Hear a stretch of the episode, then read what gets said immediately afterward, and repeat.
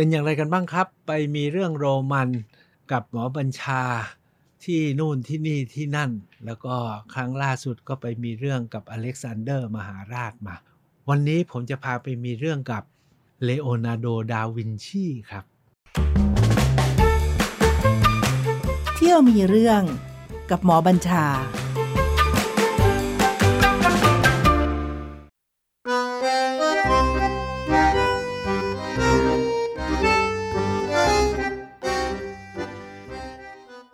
เชื่อว่าทุกคนคงจะรู้จักเลโอนาร์โด ดาวินชี จะรู้จักผ่านภาพโมนาลิซาหรือว่าจะรู้จักผ่านดาวินชีโค้ดนะที่แดนบราวน์เอามาเขียน แล้วก็ทำเป็นหนังแล้วคนก็ไปดูกันนะครับ แต่ถามว่าดาวินชีคือใคร หาเรื่องดาวินชีอย่างสมบูรณ์แบบได้ที่ไหนอย่างไร ผมจะพาไปมีเรื่องกับดาวินชีที่กรุงโรมครับ การไปเที่ยวโรมคราวนี้เนี่ยนะครับ ถ้าท่านยังจำได้ ผมเนี่ยไปนอนที่โรงแรมเล็กๆนะครับ ที่ใกล้ๆกับ Piazza The Popolo Piazza มาจาก Plaza นะ Popolo มาจาก People คือถ้าจะให้ก็ก็เหมือนกับจัตุรัสมหาชนนะนะครับ เป็นลานของผู้คน เราไปนอนอยู่ตรงนั้นเพราะนั้นที่ตรงนี้เนี่ยก็จะ มี obelisk ของพระเจ้ารามเซสนะครับแล้วก็ถือว่าเป็นจัตุรัสที่ใหญ่ที่สุดในกรุงโรมจุดนี้เวลาเราจะไปไหนมาไหน แล้วก็มายืนรอแท็กซี่ที่นี่ เพราะเขามีแท็กซี่ stand แล้วว่างๆ ผมก็มาเดินวน ด้านบนเนี่ยเขามีอุทยานใหญ่มาก แล้วก็ขึ้นไปเนี่ยจะเห็นทิวทัศน์ แล้วมีอนุสาวรีย์อะไรต่ออะไร แล้วข้างๆของ Piazza del Popolo เนี่ยนะครับจะมีโบสถ์โบสถ์หนึ่งเป็นอันดับสองของมหาวิหาร เซนต์ปีเตอร์ของเออเมืองวาติกัน ก็คือซานตามาเรียเดลปอปโลโบสถ์นี้เนี่ยเป็นโบสถ์โบสถ์ไม่ใหญ่ แต่มีของสำคัญอยู่ 3-4 อย่าง ซึ่งนักเลงศิลปะเนี่ยจะไปกัน พี่ชายผมที่เป็นคนพาพวกเราไปเนี่ยที่เนี้ยเป็นที่ที่เวียนทั้งสองรอบ ผมเองก็เลยไปเวียนสามรอบเลยนะครับ เพราะว่าในนี้เนี่ยมีภาพวาดของศิลปินชั้นนำไม่ว่าจะ ราฟาเอลนะฮะคาราวักจิโอเบอร์นินีนะครับออยู่ที่นี่เป็นรูปของตอนที่เอ่อกางเขนเซนต์ปีเตอร์สนะครับเซนต์ปีเตอร์สก็คือผู้ที่เป็นฐานที่ตั้งของนครรัฐวาติกันนะครับ เพราะฉะนั้นเนี่ยโบสถ์นี้เนี่ยใครเล็กๆ แต่ใครๆก็ไปนะครับ แล้วก็ไปดูแค่ดูภาพ4-5ภาพที่ติดอยู่ที่นี่เขาว่ากันว่า เป็นโบทเดียวอะที่มีภาพต้นฉบับของศิลปินเอกเรืองนามระดับโลกเหล่านี้นะครับ ยังติดตั้งอยู่ในที่เดิม เพราะว่าโบสถ์อื่นๆเนี่ยถูกรื้อย้าย แล้วก็ลอกภาพไปไว้ในมิวเซียมอื่น ๆ กันหมดแล้ว เพราะฉะนั้นที่นี่ก็เป็นที่สำคัญ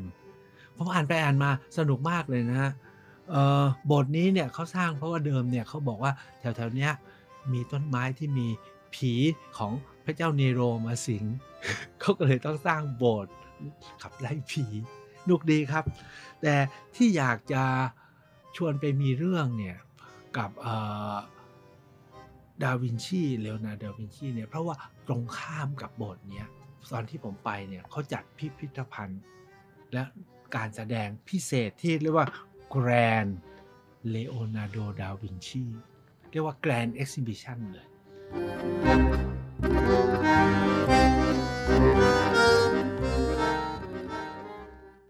ถามว่าดาวินชีคือใครนะเลโอนาร์โดดาวินชีเนี่ยเป็นเจ้าของภาพวาดที่คนดูมากที่สุดในโลก ถ้าใครไปที่ฝรั่งเศสนะไปที่ลูฟ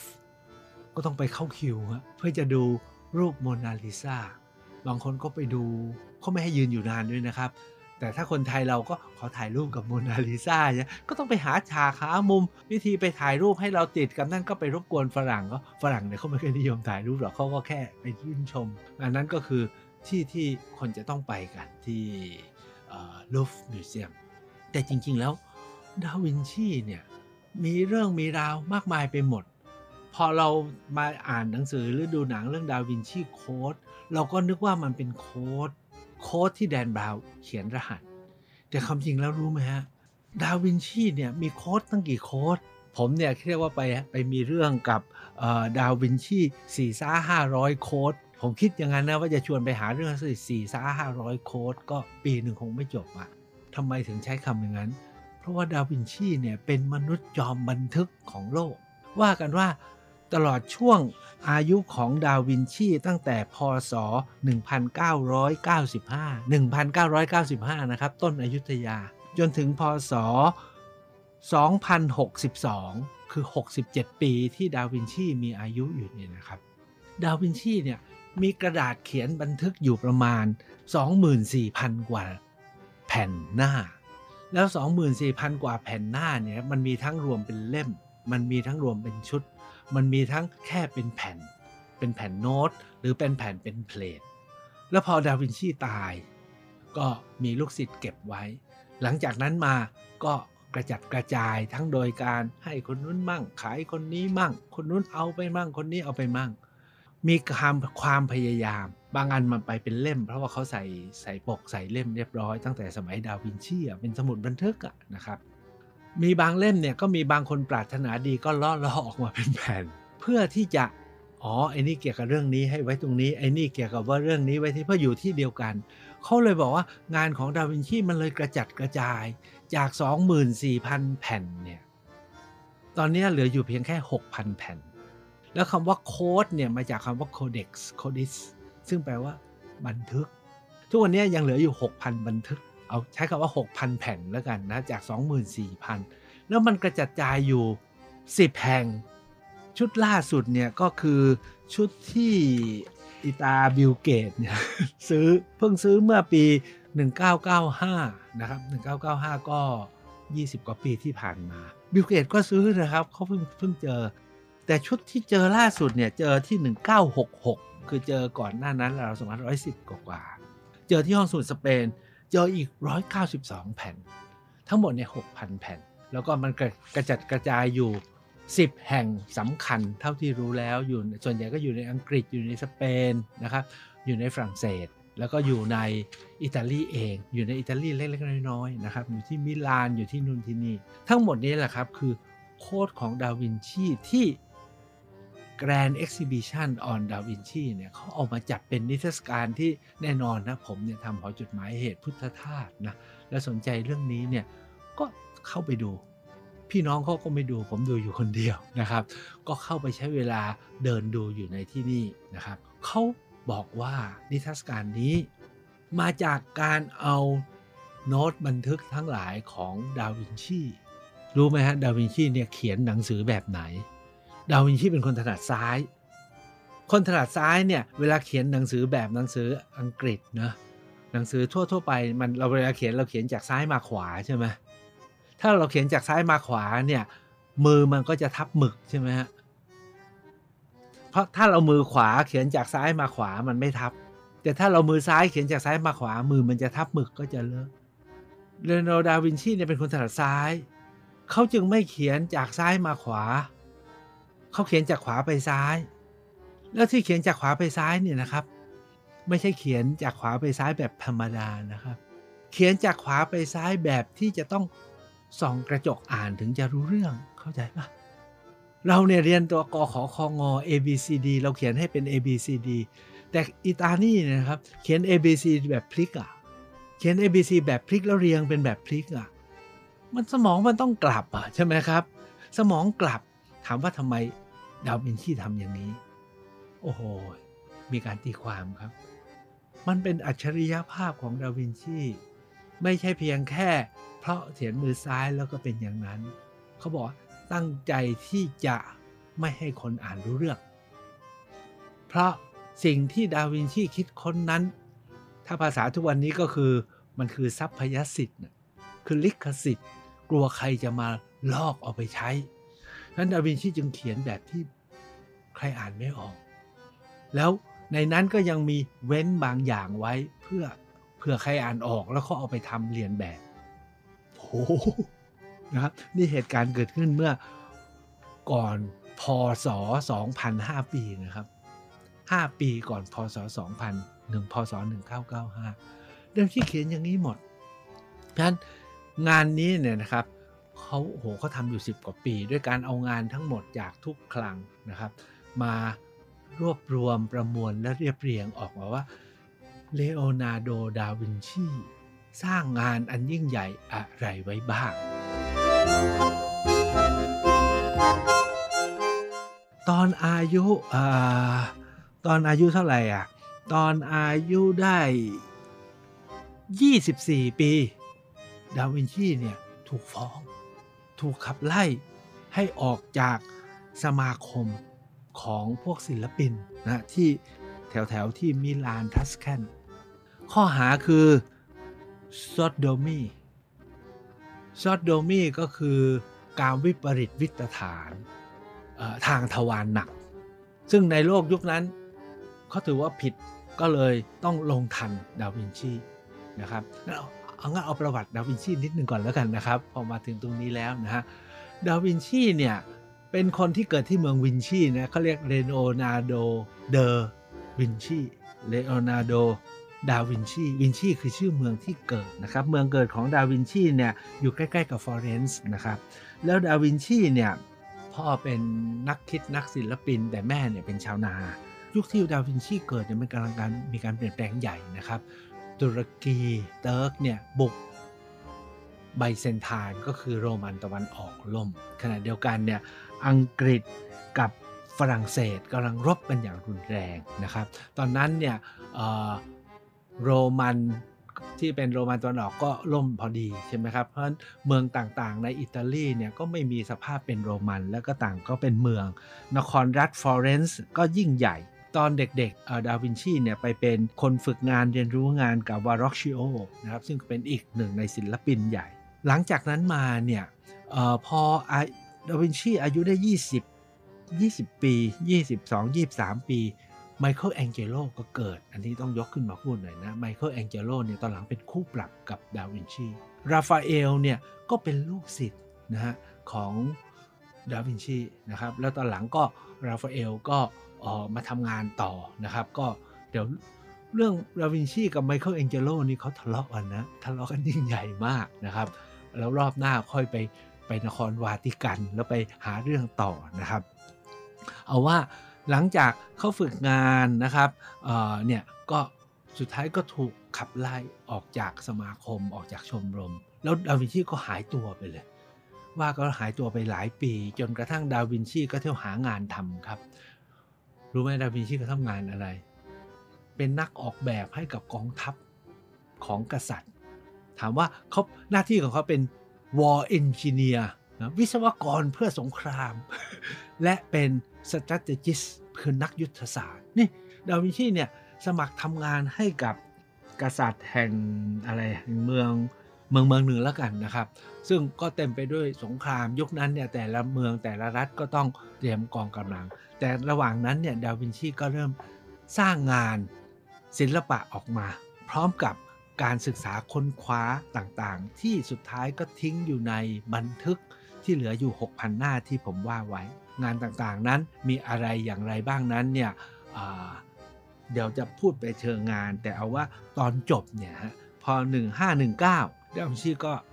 ตายจากภาวะเส้นเลือดแตกในสมอง แล้วตอนตายเนี่ยดาวินชีไม่ได้ตายอย่างโดดเดี่ยวนะครับ มี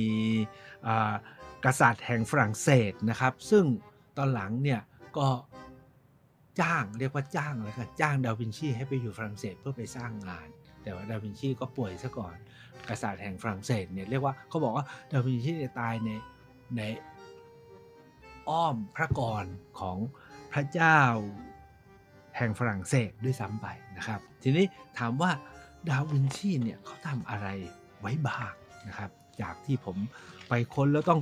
ต้องยอมเลยฮะว่าเขาเป็นนักอะไรก็ไม่รู้นะครับ ในในงานการศึกษาเนี่ยเขาสรุปอย่างนี้ สรุปว่าดาวินชีนั้นเป็นนักผลิตเป็นผู้ออกแบบรถถัง เป็นผู้คิดค้น Forerunner คือคิดค้นมาก่อน สิ่งที่ทุกวันนี้เกิดเป็นรถถัง เกิดเป็นกล้องถ่ายรูป เกิดเป็นรถยนต์ เกิดเป็นเรือดำน้ำนะฮะเกิดเป็นสกูบ้าสกูบ้าเครื่องดำน้ำลึกอะนะครับ เกิดเป็นไอ้ระบบอะไรอะลูกปืน ลูกปืนที่เราใช้ในเรื่องเครื่องจักรกลทั้งหลายนะครับ ระบบเกียร์รวมทั้งเป็นคนที่วาดรูปกายวิภาคของมนุษย์ ไว้มากที่สุดและละเอียดที่สุดในโลก เป็นคนออกแบบสะพานที่ไม่มีเสานะคือสะพานแขวนนะครับ เป็นคนออกแบบเครื่องดนตรี เป็นคนออกแบบเครน เครน เครน หรือแม้กระทั่งออกแบบเมืองในจินตนาการที่มีระบบระบายน้ำแล้วก็ระบบระบบประปานะครับ นี่เขาคิดไว้เมื่อ 4 5 0 0 ปีที่แล้วนะครับ ดาวินชีเป็นคนคิดไว้ทั้งหมดเลย เขาบอกว่าเป็น genius ของทุก genius ไม่ใช่เป็นแค่ศิลปินวาดรูปโมนาลิซาเป็นสารพัดอย่าง ที่ว่าว่าเป็นสารพัดอย่าง เพราะดาวินชีทำอะไรบ้าง อันดับหนึ่งนะฮะในเข้าไปในทิศกาลนะครับเขาจัดเป็นเป็นชุดชุดชุดชุดชุดชุดเขาบอกว่าเขาอ่านในไอ codex เนี่ยของดาวินชีที่เป็นบันทึกไว้โอ้มีเครื่องจักรกลเยอะแยะไปหมดเลยที่ดาวินชีคิด แล้วเขาก็เลยบอกว่า เครื่องจักรกลที่ดาวินชี sketch sketch แล้วก็เขียนคำอธิบายเนี่ยมันเป็นยังไง เขาเลยไปจ้างช่างของอิตาลีนะครับ ในสมัยนี้บอกว่าให้สร้างตามวัสดุเครื่องมือและอุปกรณ์ที่มีในสมัยนู้นเข้าใจไหมฮะ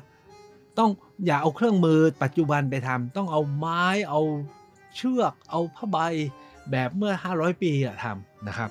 ปรากฏว่า เขาก็ต่อออกมานะครับ ถามว่ามีอะไรบ้าง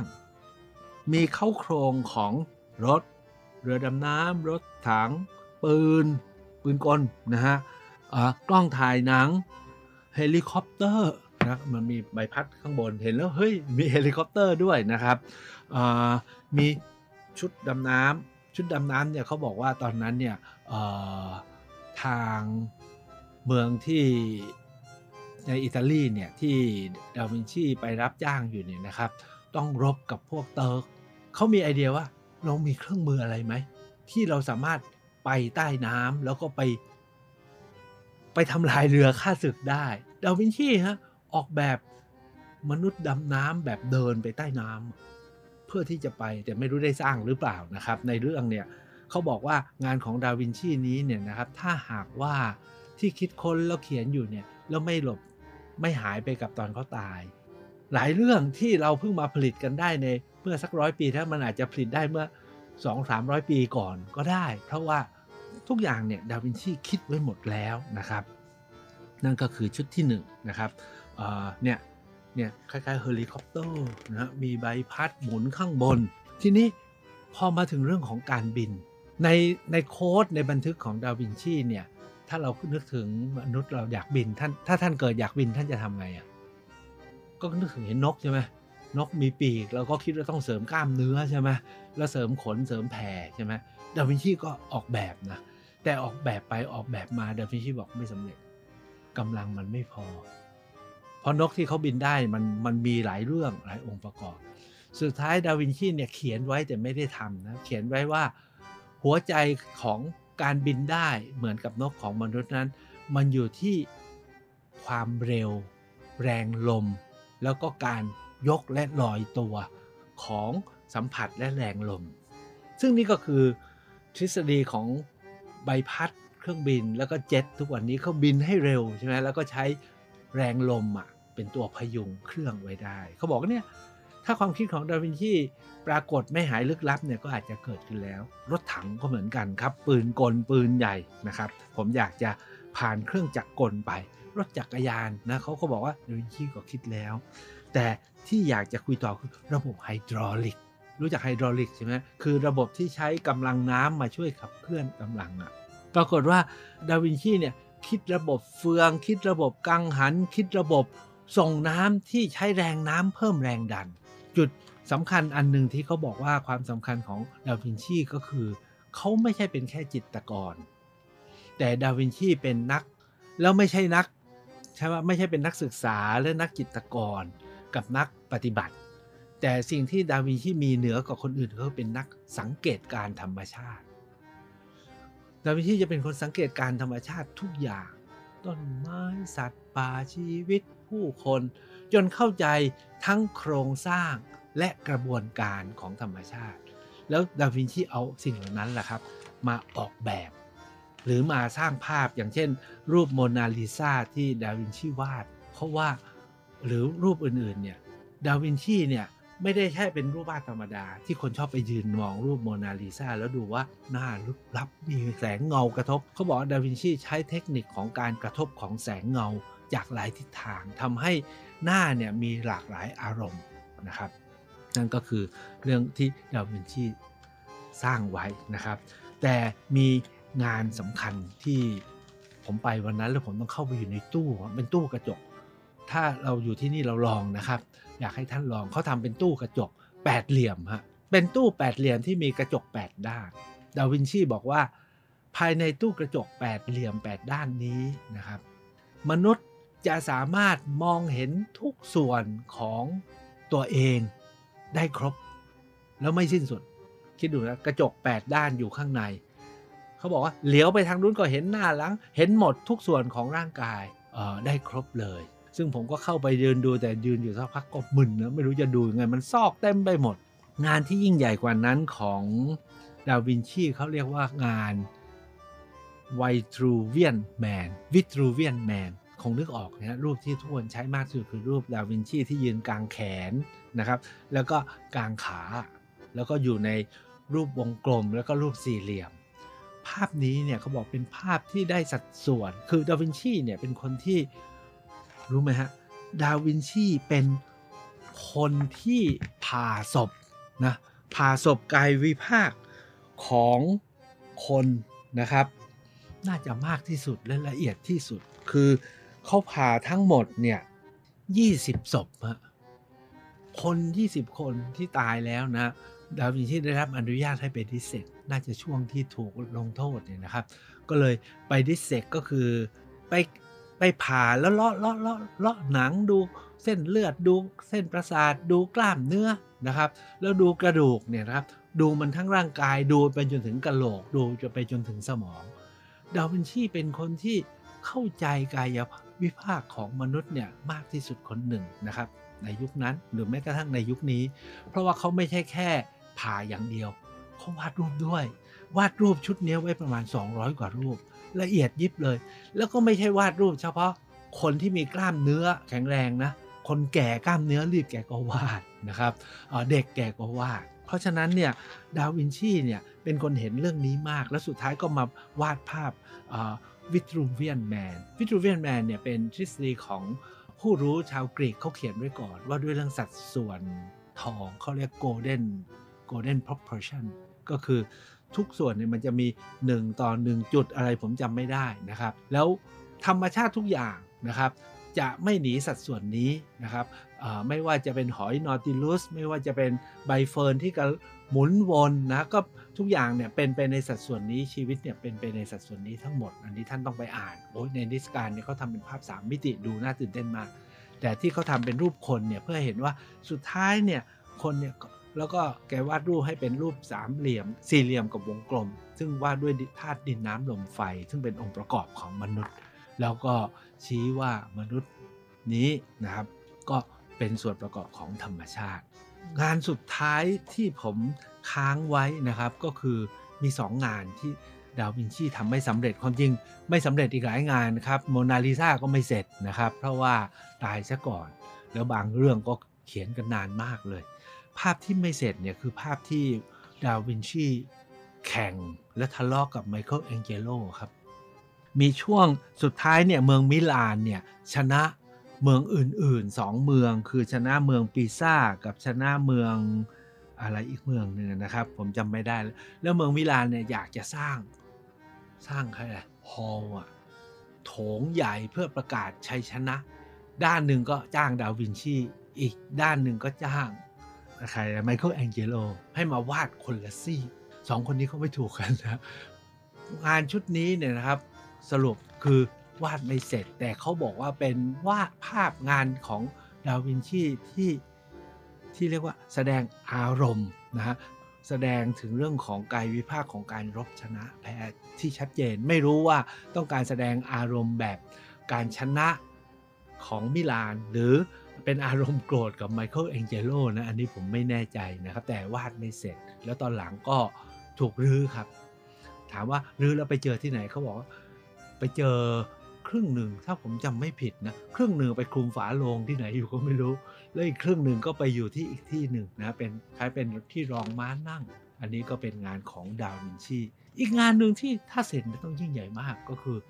กษัตริย์องค์หนึ่งนะครับผมจำไม่ได้แล้วว่ากษัตริย์ประเทศไหน ฝรั่งเศสเนี่ยไม่ใช่ฝรั่งเศสนะครับ เป็นกษัตริย์ดุกของอิตาลีเนี่ยนะครับ ต้องการที่จะสร้างอนุสาวรีย์ม้า ดาวินชีออกแบบเสร็จแล้วนะครับ ออกแบบม้าตัวโตสามเท่าของม้าจริง ใหญ่มาก แล้วเตรียมที่จะหล่อบรอนซ์ปรากฏว่าพอพอออกแบบเสร็จทำจำลองปั้นเสร็จ ถูกฝรั่งเศสบุกฮะฝรั่งเศสพิชิตได้ ฝรั่งเศสทำอะไรรู้ป่ะฮะทหารฝรั่งเศสเลยใช้อันนี้เป็นเป้ายิงเล่นแล้วตกลง หุ่นจำลองพังหมดเลยครับ งานของดาวินชีโอ้โหถ้าใครบอกทุกวันนี้ตายแล้วงานดาวินชีนะครับล่มสลายกับฝีมือทหารนะครับอันนั้นก็เป็นงานของดาวินชี เวลาหมดเลยเวลาแล้ว เอาว่าถ้าจะไปมีเรื่องกับดาวินชีผมว่าอย่าไปมีเรื่องกันเลย เพราะแกเป็นยอดยอดอัจฉริยะ แล้วแกก็ทำมาหลายเรื่องมาก หน้าที่จะไปศึกษาแล้วเอาแบบอย่าง มีคำของดาวินชีสองสามคำที่ผมอยากจะทิ้งท้ายนะครับ เพื่อบอกว่าอย่ามีเรื่องกับแกเลย อันนี้ผมชอบมากเลยนะ อันที่หนึ่งภาษาอังกฤษเนี่ยแกใช้คำว่า as a well spent day brings happy sleep so a life well spent brings happy days เขาบอกว่าถ้าเราใช้ชีวิตในวันหนึ่งได้ดีเราก็จะหลับดีทำนองเดียวกัน ถ้าเราใช้ชีวิตดี เราก็ย่อมมีความสุขสบายเมื่อเวลาตายมาถึง อันนี้น่าสนใจมากนะครับ แต่อันที่สองนี่สิ ฝากทิ้งท้ายไว้แค่นี้นะครับ